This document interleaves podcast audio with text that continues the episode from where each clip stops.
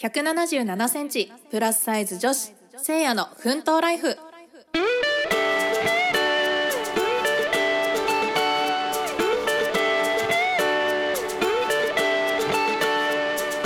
皆さんこんにちはせいやです。さあ今日も始まりましたせいやの奮闘ライフ。こちらの番組では身長177センチプラスサイズ女子のせいやが主に高身長のお悩みや発見をぼやく番組です。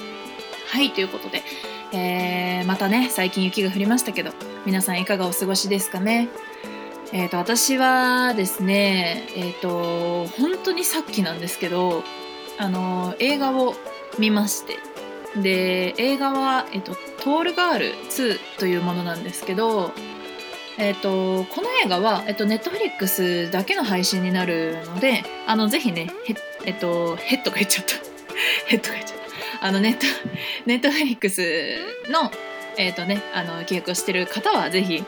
えー、興味があればね見ていただきたいなっていうふうに思うんですけどあのもしかしたらねリスナーの方って多分高身長の方が多いのかなっていうふうに思いますのでまあ共感できることあるんじゃないかなっていうふうに思いますけどえっとこの映画はえっとまあその名の通りトールガールなんで主人公は身長187センチかな？の女の子が主人公なんですけど実は今回見たのはもうシリーズ2作目？2になるのであの実は2019年にもう「トールガール」っていうのが出てるんですよ1回。でまあねすごいタイムリーなんだよな。私まだ覚えてる。あのねアメリカに留学してた時にあの本当にその時にタイムリーに配信されたんだよね「トールガールが」でそこれは見なきゃと思ってで、まあすぐ見て、まあふむふむと思って、で、今回はそのトールガール、まあ2をね、主になんですけど、感想をちょっと今日共有したいなと思ってるんですけど、えっと、で、そっか、話、話だいぶされちゃったんですけど、えっと、内容的には、まあ、その主人公の女の子は、高校生かなで、やっぱ思春期なわけですよ。やっぱり自分の身長がさ、あの他の女の子たちよりも高かったりするせいで自分にこう自信を持てないですよ。なんだけど、まあ、いろんな人とのあの出会いだったりとかで、だんだんその子のこう、まあ、性格っていうのかな？その子の気の持ち方がこう変わっていくポジティブな方へ転がっていくっていうような作品になってるんですけど、えっと、まず「トールガール1」の方の感想なんですけど、えっとね、あちらに関しては、うーん、正直、なんか、まあ、共感できるところ多いけど、まあ、どちらかというと、まあ、あ、そっか、アメリカの、あ、そう、アメリカの作品なんですよ。うわ、めっちゃ 今気づいちゃった。そう、アメリカの作品なんですよ。で、アメリカの高校生だから、あの、やっぱ日本の高校と、まあ違うわけですよ。あの、いわゆる、あの、大多数の高校とはね、日本の大多数の高校とは、ちょっと、風貌が違うわけですよ。そのロッカーがさ。あのあでも学校にあるのかな？わかんないけどなんか多分さハイスクールミュージカルとかグリーとか見てる人わかると思うんだけど廊下にロッカーがこうずらーってなんか並んでてそこに自分の持ち物とかをしまえるようになってるんですよ。私の場合はその教室の中に後ろの方に教室の後ろの方にロッカーがあったんでそこにしまうって感じだったんですけどアメリカはね結構ドラマ見てると廊下にロッカーがあるみたいなんですけどまあなんかそういうところでもこう見た目が全然違う。そもそも私服だしみたいな。っていう違いがあったりとか。まあちょっとこう、まあ、共感するにもちょっともうそもそもの設定のその場所があまりにも違うので、まあ、なかなか溶け込みにくかったっていうのはあるんですけどなんかねなんていうのかな。シーズン1はえっとそうだな。すっごい平たく言うと慎重に高身長であることに対してめちゃくちゃ悩んでる人があすごい私って高身長で悩んでる本当辛いなっていうのに自覚し始めた初期段階の人が見たら結構共感してちょっと前向きになれるかもっていう内容だと思います私は。うん。っていうのも結構あるあるが詰まっってるのが大多数大半なんですよトールガールの最初のやつに関しては。なんであのー、まあ日本でいうところのそのね私がこのエピソード1とかで話してるようなそのつり革が当たりますみたいな感じで結構多くの高身長の人たちがあるあるを共有した時に絶対出てくるであろう悩みがあってまあなんかそういうのがこう集められてる感じの印象が私的には強かったかな。うん、でそうだな。あなんだろう。なんかねそのトールガールの中ではあのずっといじられてた。まあいじめに近いのかなあれは。その高身長をちょっといじるっていうところでえっとね今日のなんかなんだっけな。上空の天気はどうとか空気はどうとかなんかそういうことを言うわけですよわざと。その主人公の女の子に対して、まあ、それって身長が高くてあのちょっと標高の高いところっていうかあのみんなと吸ってる空気の場所が違うっていう意味であのそういういじり方をするんですよ。上空はどうみたいな。こと言うんですけどあちなみにアメリカ人の友人はあのあんまりそういうこと言わないよって言ってたんですけど、まあ、わかんないんですけどっ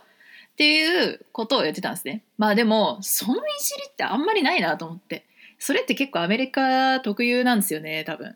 なんか日本ってそんな感じじゃないあの見ていただいたら分かるんですけどなんか結構も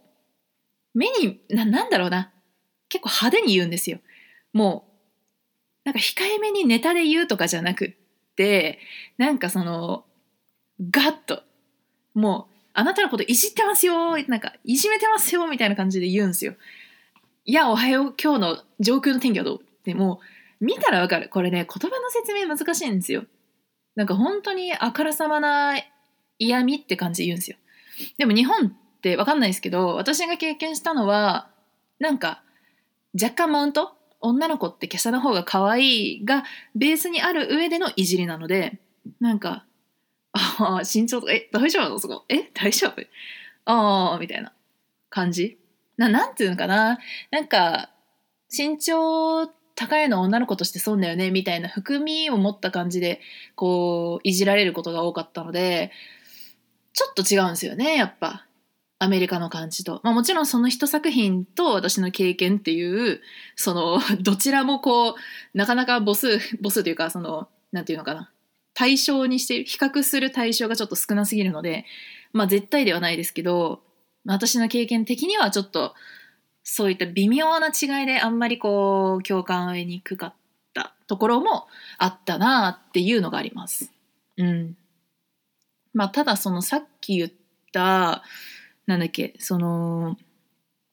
悩み高身長に悩み始めてる初期段階の人がうんうんそうだよねってなる理由としてはその今言ったやっぱりこうあからさまというか、まあ、どんな形態であれああなんか本当にやっぱり高身長って嫌だなみたいな。やっぱでかいとか言われるしみたいな。ああアメリカそういうこと言われるんだ。ああやっぱ辛いよねみたいな。わかるわで終わるんですよ。1に関しては。だしなんならあの身長の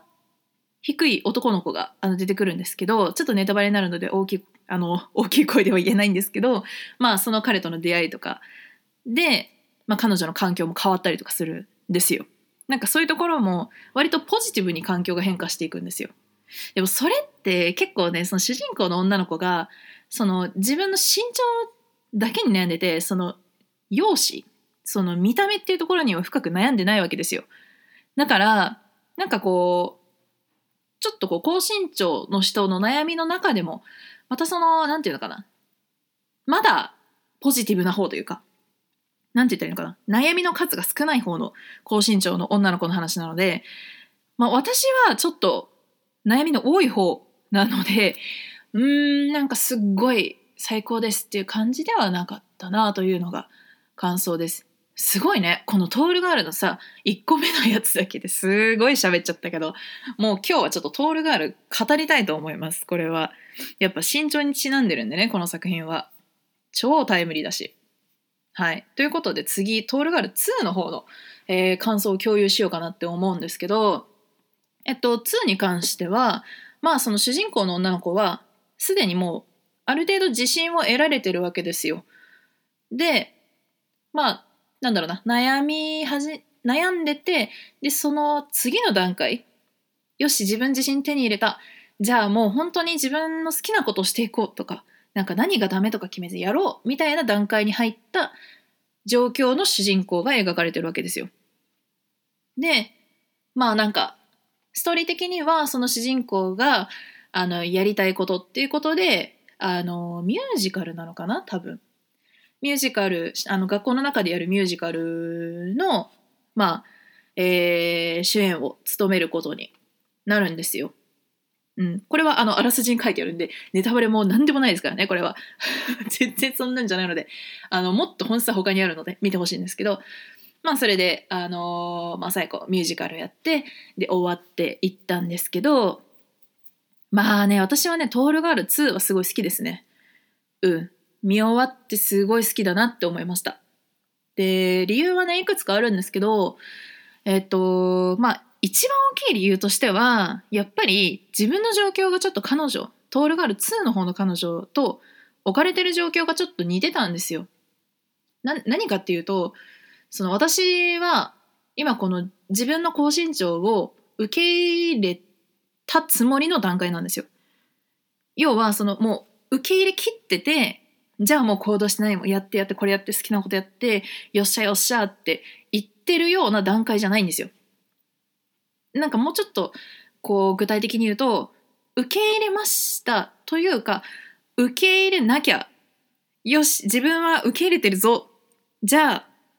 なんかしよう。でちょっとやってみた。あれでもやっぱりなんか自分のここ引っかかるみたいな。あやっぱり私はに出戻っちゃうわけですよ。まだ私は。そこの段階です。うん、なんか散々こうなんかねなんか割とポジティブなことを言うよう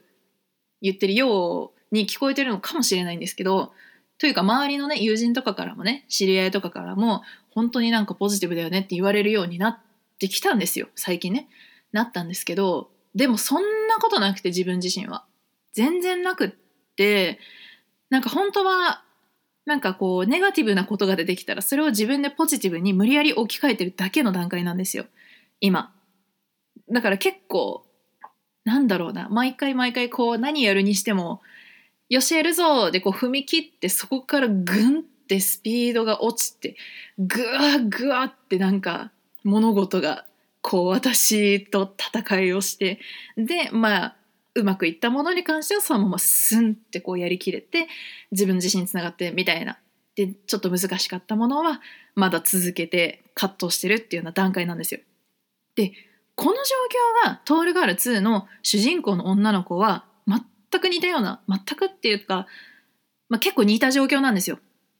ていうのもその演劇じゃないミュージカルかミュージカルの試合をやるっていうのもなんか身長とかで自分に自信が持てませんでしたっていうところで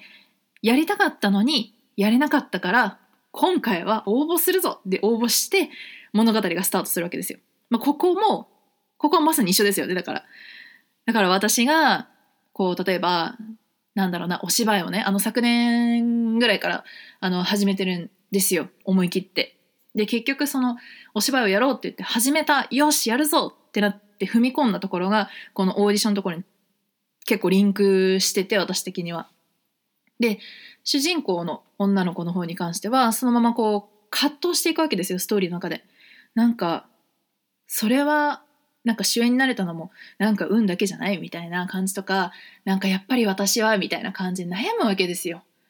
で私もじゃあお芝居を去年か始めましたっていうなったでなんかモデルのお仕事もすごくこう興味がある動き出したとかっていう風になってるんですけどでもなんかやっぱりそんな簡単にお仕事はもらえないしなんだろうなあなんかそのなんかそのポジティブじゃない結果をもらった時に自分はああなんかやっぱり自分の体験に自信を持とうとか思ってるけど結局世間が欲してるのはこういうことであって私じゃないのかあじゃあ私ってなんかまだまだ足りないのになんてこんななんか実力もないのにいけると思って飛び込んでるんだろう私はっていうふうにどんどんどんどんネガティブにいくわけですよ。なんかもうこの負のスパイラルは何回も繰り返してます私は。っていうのも主人公の彼女はすっごい繰り返すわけですよ。だからもうそこがいろんな物事私の周りで起きてる状況とリンクしまくっちゃっておいおいおいマジかって思ったんですけどこんなに被るのってぐらい思いが被るんですよ。トールガール2に関しては本当にだしやっぱりその周りでね応援してくれる友人とかもたくさんいるんですよトールガール2には。で私も幸いなことにあの人に恵まれてるのでこう周りに応援してくれる人がたくさんいるわけですよ。なんか楽しみにしてるねって言ってくれる人がこう何人もいるのでやっぱそれに励まされたりとかしてまあいろいろねお芝居とかお仕事とかこう楽しみながらいろんなことをやってるんですけど、まあ、やっぱりね状況が本当に似通っててなんかもうこれはもうねえこれ本当にお願いしたいんだけど、ネットフリックスさんよかったら、あの、日本、よかったじゃないな。あの、お願いします。日本版トールガール、私起用してください。お願いします、本当に。もう本当に、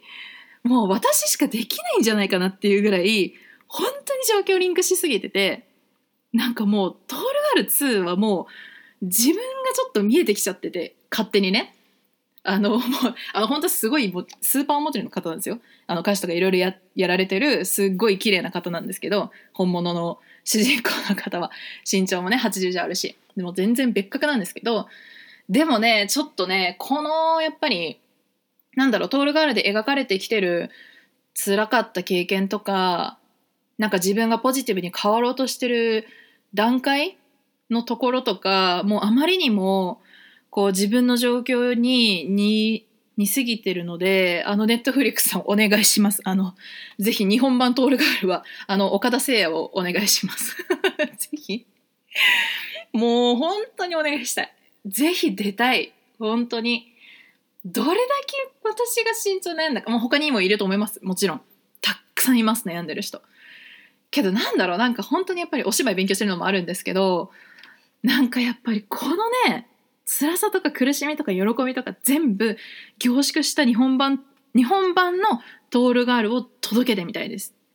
本当に。やっぱアメリカ版だから私が見たそのそのネットフリックスで入ってるトールガールっていうのはあくまでアメリカの女の子の話なので日本の女の子とはちょっと状況が違うわけですよ。あの物理的な環境も違えばマインドとかも違うんですよ。その日本人がそうなんとなく生まれた時から刷り込まれてる先入観みたいなのがベースにあるのでまあなんか簡単に言うとその、まあ、ルッキズム的なね見た目主義みたいなところだったりとか、まあ、あとはその人種が、まあ、日本は、まあ、一種というかそのもう島国なのでもう本当にこうアメリカみたいにそのなんだろうな多様な人たちがいるわけではないので基本的には。なのでやっぱりその人と違うことに対しての感じ方捉え方意見の持ち方とか全然違うので日本は。って私は勝手に思ってるんですけどって思うのでやっぱり日本版なもうさなるじゃん。携帯ちょっともう 鍋ばしましょうって。友達が鍋ばしましょうだそうですね。まあ確かに冬だからね。鍋食べてないな、最近。最近オートミールばっか食べてるんで。体作りでね。はい。まあそんなことはよくて。まあ話を戻すと、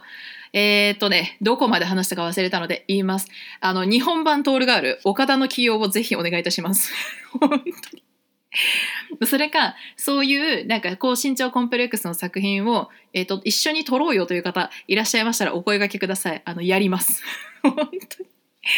もうね、もうね、たくさんもう腐るほどもう悩みも出すしそのどう立ち向かったかっていうのも出せるしやっぱりポジティブな経験も出せます。はい、もちろん私はまだ完璧に高身長受け入れられてないです。ないけどでもやっぱり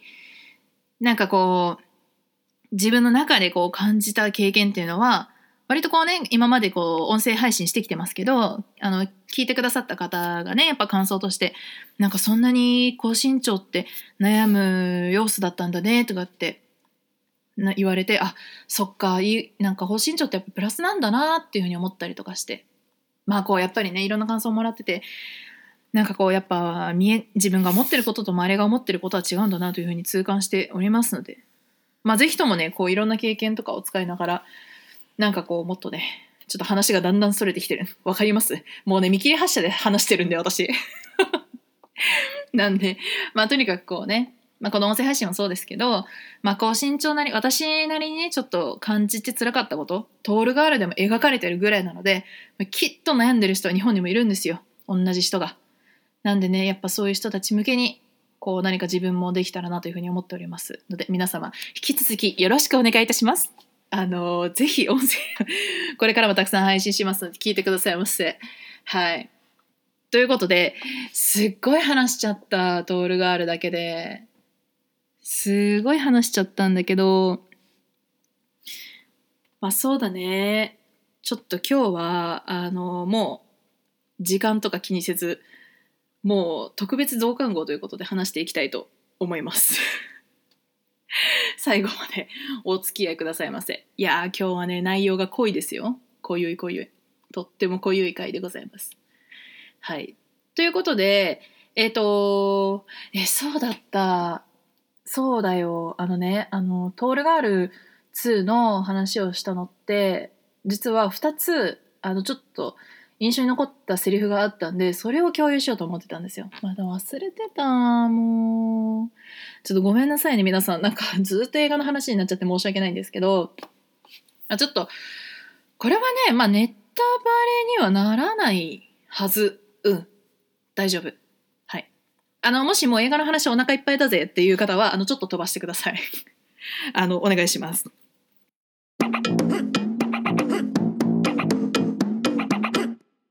はい、というわけでですね、えー、今からそのトールガール2のね、あの印象に残ったセリフ2つご紹介するんですけど、えっと、あの長くなったのでちょっと手短にいきますね。はい、で1個目なんですけど1個目が、えっとそのトールガール2で主人公がオーディションを受ける場面があるんですね。そのミュージカルの。で、そのオーディションの時に審査をしていた先生が主人公に、えっと、こういう感じのことを言うんですね。身長が高いっていうことは、なんかそれに対して何が不満なのあなたはっていうふうに聞くんですよ。で、それに対して主人公の女の子は、いや、身長が高いことが問題っていうよりかは、この身長を持って経験してきたことが問題なのなんだよみたいなことを言うんですよ。でこれってなんかハッとしたんですよなんか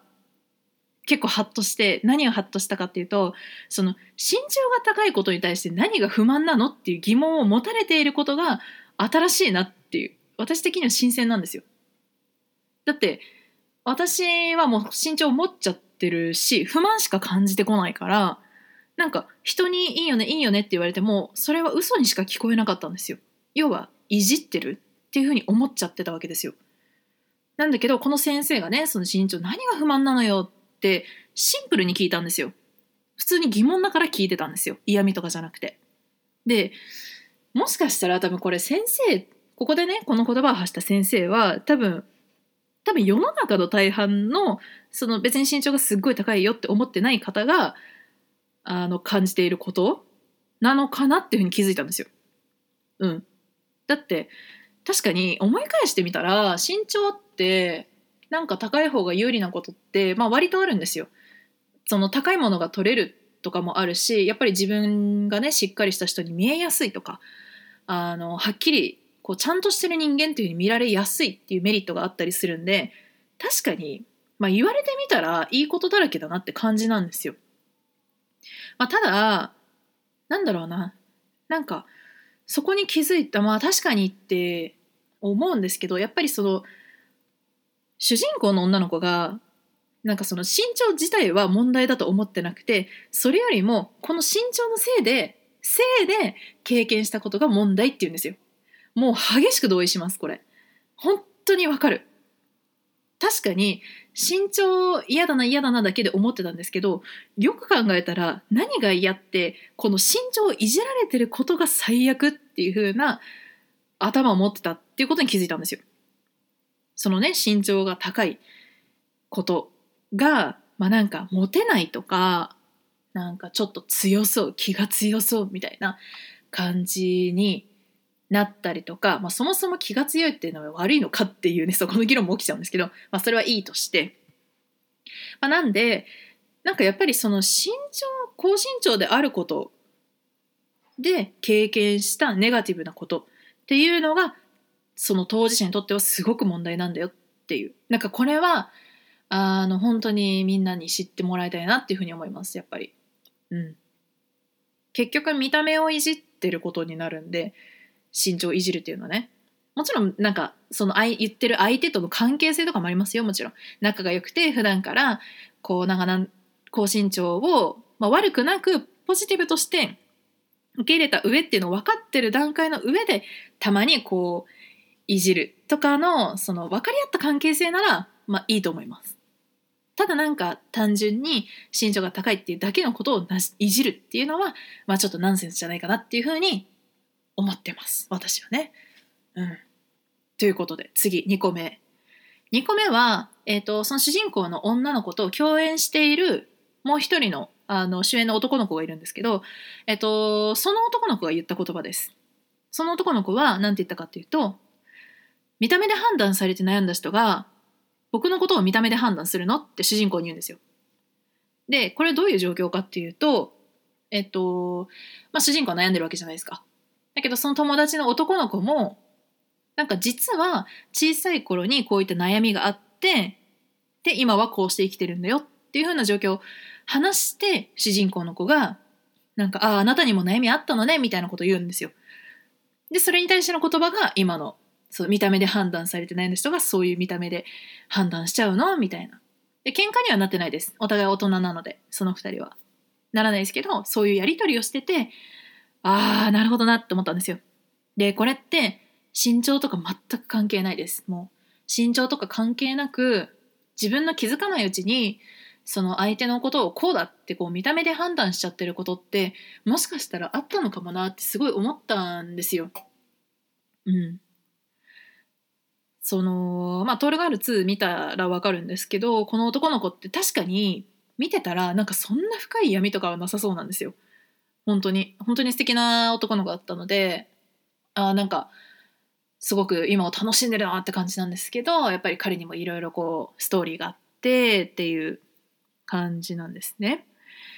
でやっぱり私も自分は傷つけられた傷つけられたみたいな自分だけがネガティブになってるっていう風な感じになっちゃうな感じで言っちゃってるなっていう風に思うんですよ。なんか私は高身長だからこういう被害を受けてとかばっかり考えちゃってたなっていう風に反省をしました。っていうのもやっぱりなんだろうななんか友達に対してこう悪気なくねなんか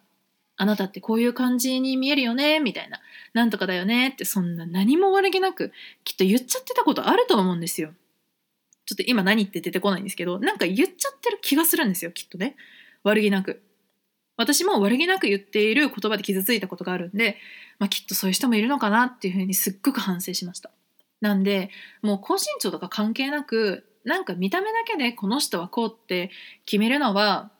ちょっとなんか違うよなっていうふうにすごい思わされた、えー、言葉でした。これが2つ目です。です。ということで、えー、すごい喋りました。なんか、なんかどこぞのラジオ番組だよってぐらい喋っちゃってるんですけど、もう止まらないね。やっぱり身長のさあ話題取り上げられちゃったらもうこれは私語るしかなくないみたいな感じですごい語ってしまってるんですけどまあでもどうなんですかね多分ここまで丁寧に私の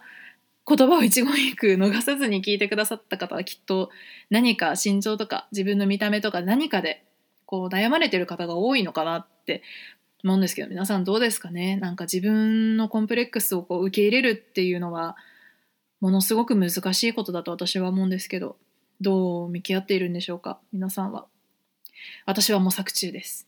はい。ということで実は今日はこのままコンプレックスのことについてお話をしていきます。いやー、長いね。今日はね、すっごい長い。もう、あの、あれだね。今回のエピソードのさ、あの概要欄のところにさ、なんか本編聞きたい方は何分何秒からとか、なんかあの YouTube の概要欄みたいに書いとかないといけないね、これ。ちょっと、あの 検討します。あの、編集してちょっと、あの、あの音とか綺麗にしたりしてるんですけど、あの、ごめんなさい。素人なんでそんな綺麗じゃないかもしれないですけど、まあ、それは置いといて、えっ、ー、と、ちょっと本編何分からっていうの書こうかな。ちょっと今日熱く語っちゃってるな。あの映画は止まらないんですよ、話が。前のね、ドライブ・マイ・カーもそうだけど。まあちょっと、本編はこれから始まります、皆様。聖夜の奮闘ライフのヘビーリスナーの方は、あのー、ぜひ最後まで聞いてくださいませ。じゃない方はちょっと本編早く始めろやって話になると思うんで、ちょっと何分何秒計算しないとだな。ちょっと対応します。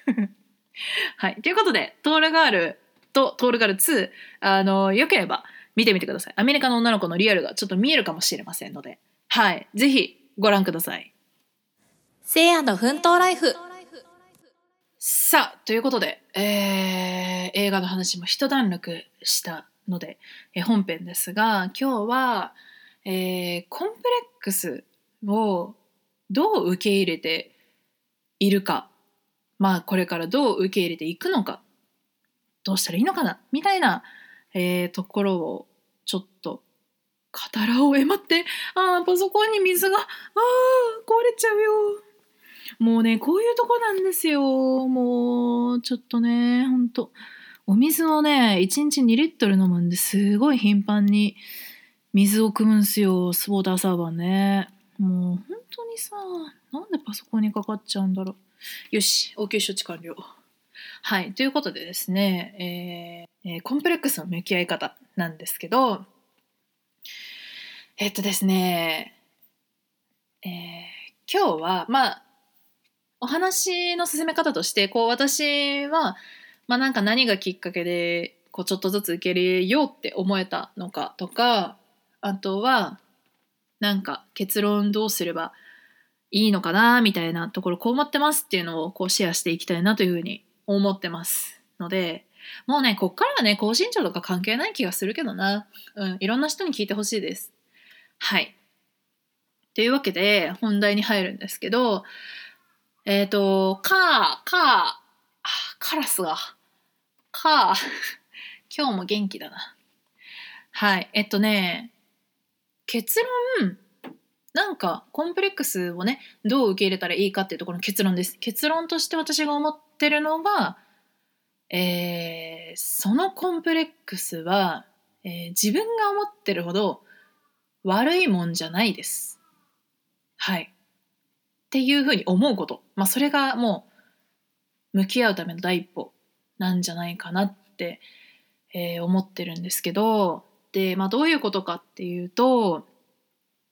あのコンプレックスってその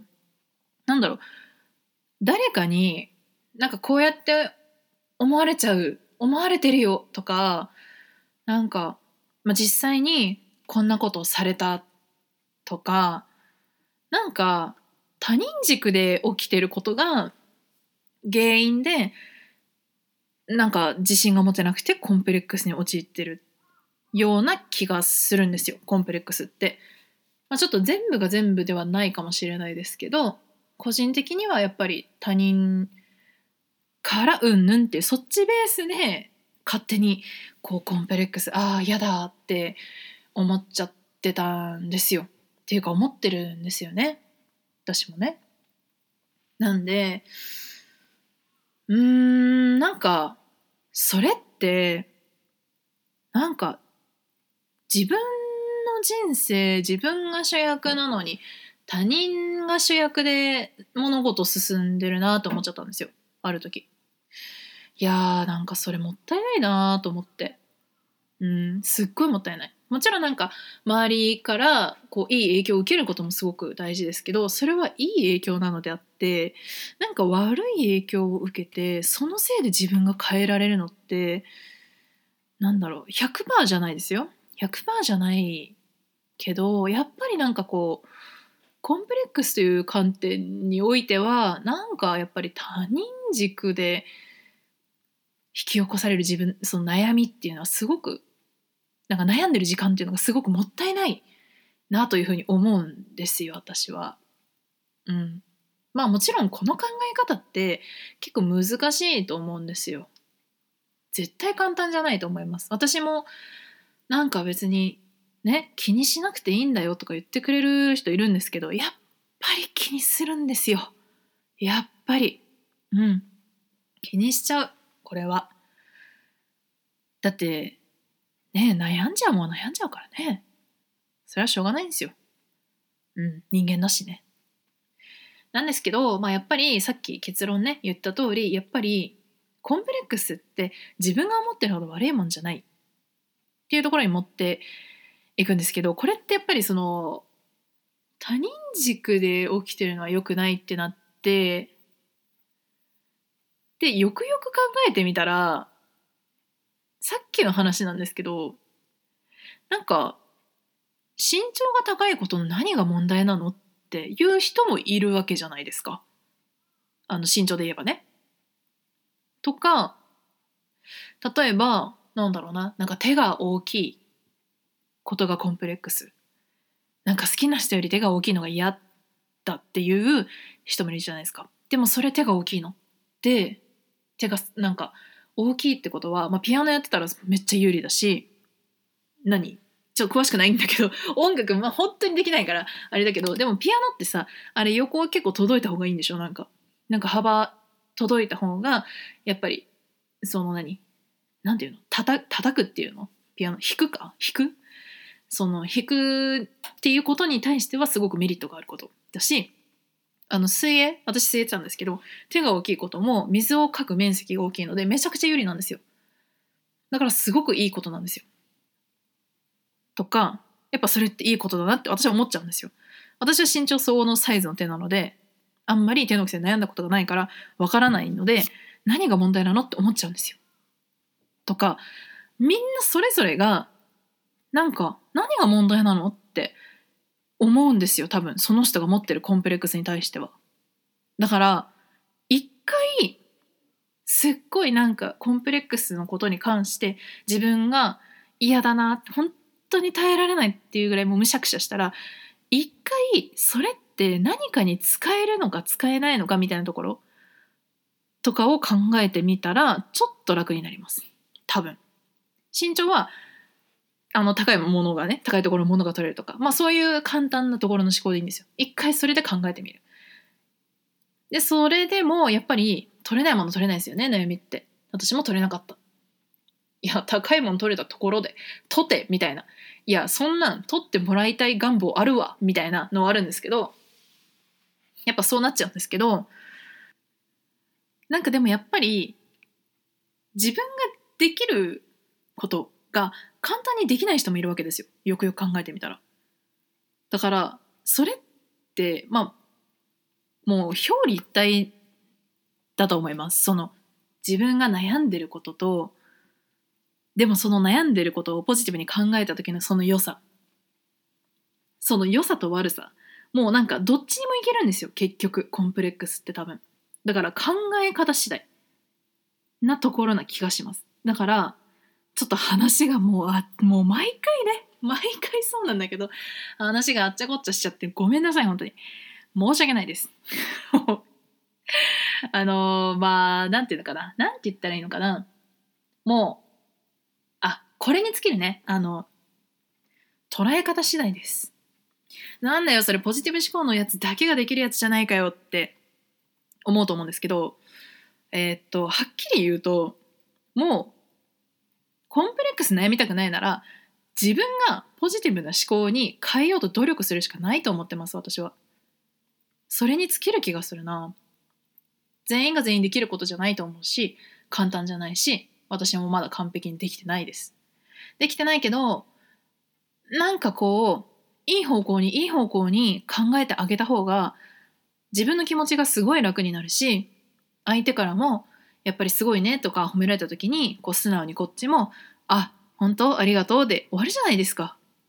うん、素直にありがとうって言うだけでいいんですよ。だってすごいことだから。そのなんか意外とやっぱり本当にもう本当に一番最初の言葉に戻ります。あなたのコンプレックスはあなたが思ってるほど周りは気にしていません。本当に。だし、えー、っとちょっときついこと言うとそのなんだろうなあなたが悩んでる。まあ私もね、悩んでることありますよ。みんな悩んでることあります。悩んでることがあって、それを悪く言う人がいたら、もうそれは付き合わなきゃいいだけ。もう離れてくださいそれはあなたに悪影響しか及ぼさないそれは本当にもちろんそのネガティブな気持ちがねあの力となって反動となって、まあ、いわゆるレジリエンスですかもうね反抗心でこう上り詰めていくっていうのも一つ手ですただ今回に関してはあのどう向き合うかっていうところでどうやったら受け入れられるかっていうところの観点でお話ししてるのでなんかちょっとでも楽になりたいって思うのであればもう自分にとってマイナスなら離れていきましょう精神で行った方が楽じゃないかなって私は思ってます。うん。だな自分の居心地のいい環境を作ればいいんですよもう。そんな今までね仲良くしてた友達をね急に切るなんてありえないみたいなっ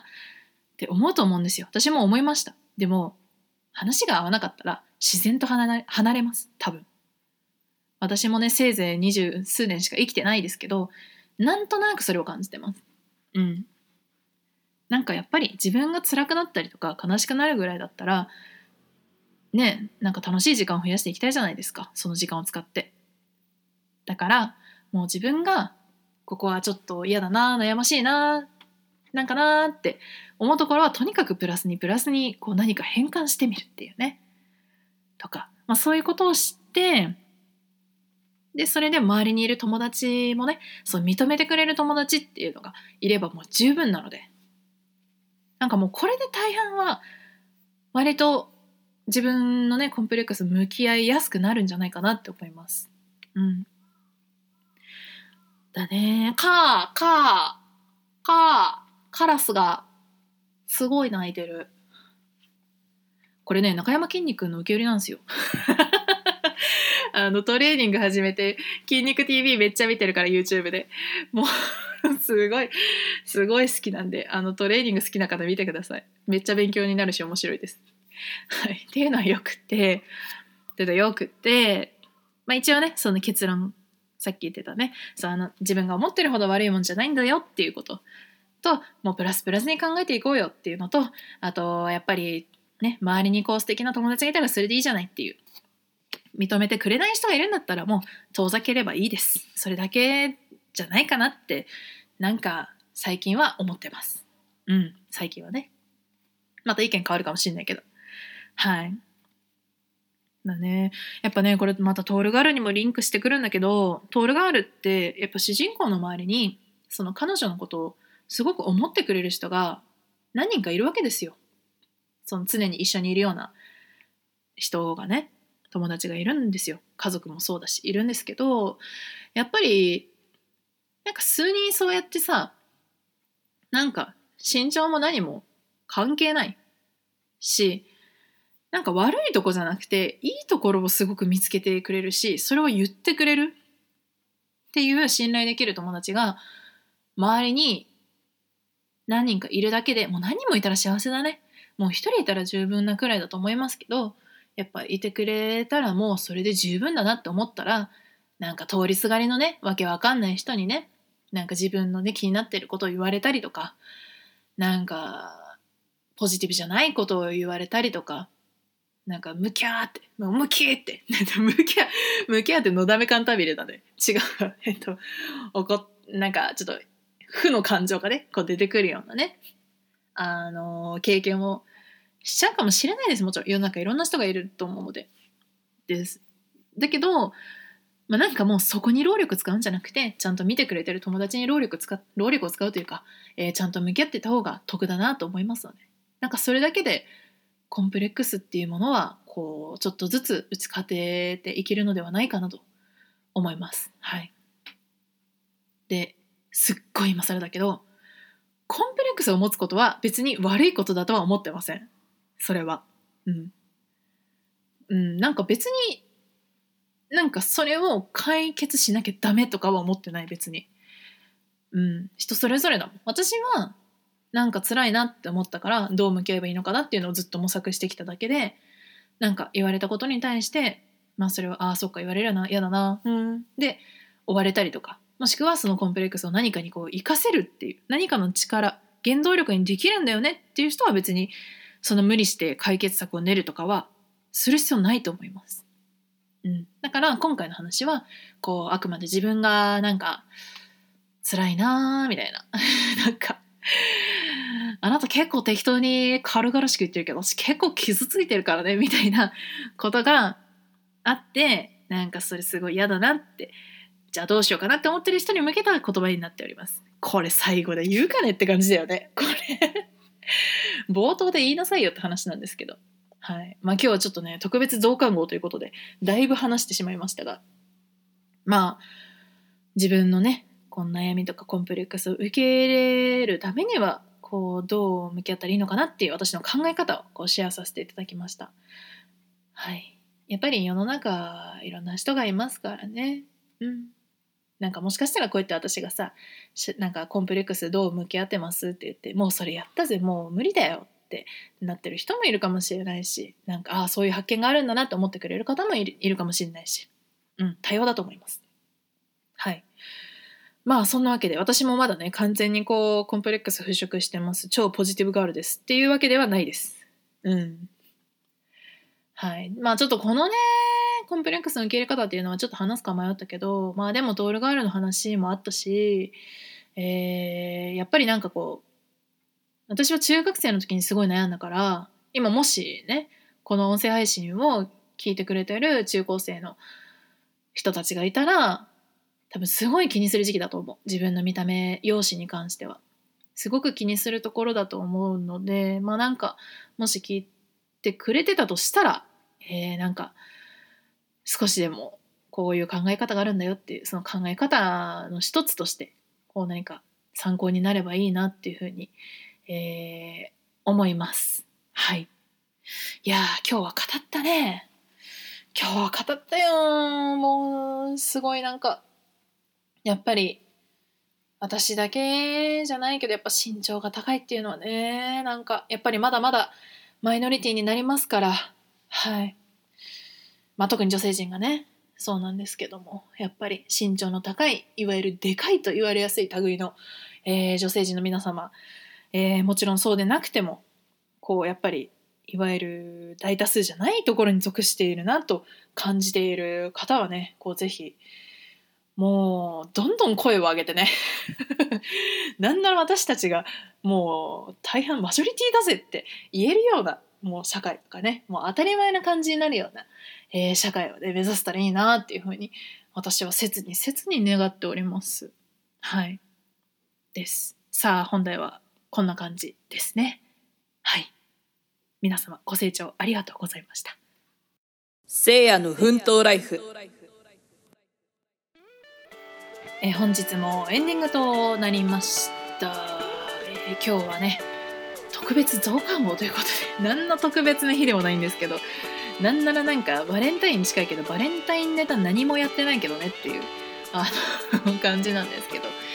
まあでもすごくね有意義な回になるんじゃないかなって、えー、勝手に思ってますね。はい。もうなんだかんだこのねあのエピソードをねあの聞いてくださる方がいるとそんどれくらいね再生してもらえたかっていうのは私分かるんですけどまあなんか結構いろんな方に聞いていただけてるみたいです。皆様本当に本当に本当にありがとうございます。はい。なんかこの音声配信が、えー、聞いてくださってる方の何かのね参考になったりとか、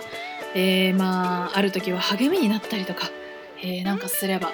えー、一番嬉しいなっていうふうに思ってます。はい。というわけで今回も、えー、終わりになりますでインスタグラムのアカウントを、えー、つぶやいてですね、えー、終わりたいと思います。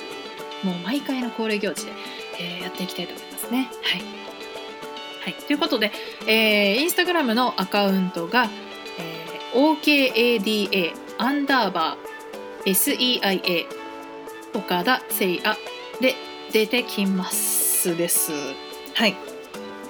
えー、こちらのアカウントでは、えっ、ー、と、そのちょっと今日ちょろっと話してたんですけどそのお芝居やってたりとか、あのー、モデルをちょっと目指して体作りしてますとか、えー、パン作り好きなのでパン載せてますとか、えー、この音声配信関係あること載せたりとかっていうようなそういうエンタメ系の周りの活動をちょっと集約した、えアカウントになってますのでぜひご覧ください。はいというわけで、え今日はたくさん語ったね。語った。トールがあるだけでも結構語ったな。うん。まあちょっと長くなりましたけど、えーここまで聞いてくださってる方いたら本当に嬉しいです。あの飛ばし飛ばしでもね、えー、こう内容をちょっとでも1秒でも1秒だと一言やんまあいいや。聞いてくれた方、えー本当に本当に、えーありがとうございます。本当に再生数が伸びてると本当に励みになります。えーまたね次回のエピソードもまたこう皆さんに有意義なものがシェアできるように、えー作って準備してまいりますのでまた次のエピソードで、えーお会いできたら嬉しいです。はい、では今日は特別増刊号急遽特別増刊号ということで、えーうまいこと締めくくっていきたいかと思いますが はいまあそういうわけで皆様本日も、えーご視聴ありがとうございました。また次のエピソードで